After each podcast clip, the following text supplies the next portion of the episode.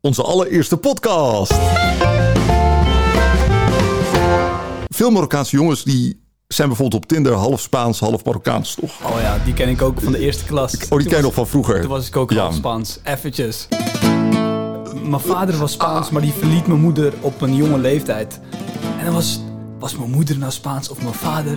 De week waarin we eh, natuurlijk al die rellen hebben meegemaakt door heel Nederland vanwege de avondklok. Maar de politie, niet voor andere mensen, dat kan toch niet? Fuck de avondklok!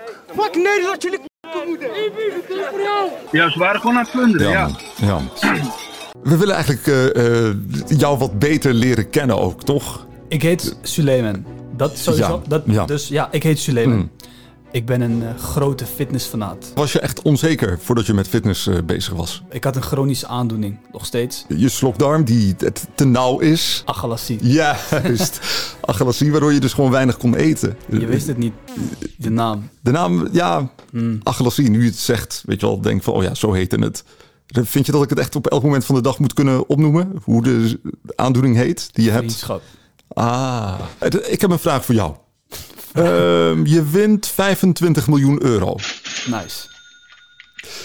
Morgen belt je ex je op. Ik heb 24 miljoen euro nodig voor, voor een nieuw hart, zodat ze weer verder kan met een nieuwe man. Hoe vaker je de vraag stelt, hoe moeilijker het wordt. Oh, ze heeft een man en al. Oké. Ik- Ja, man. Ik ga erover nadenken.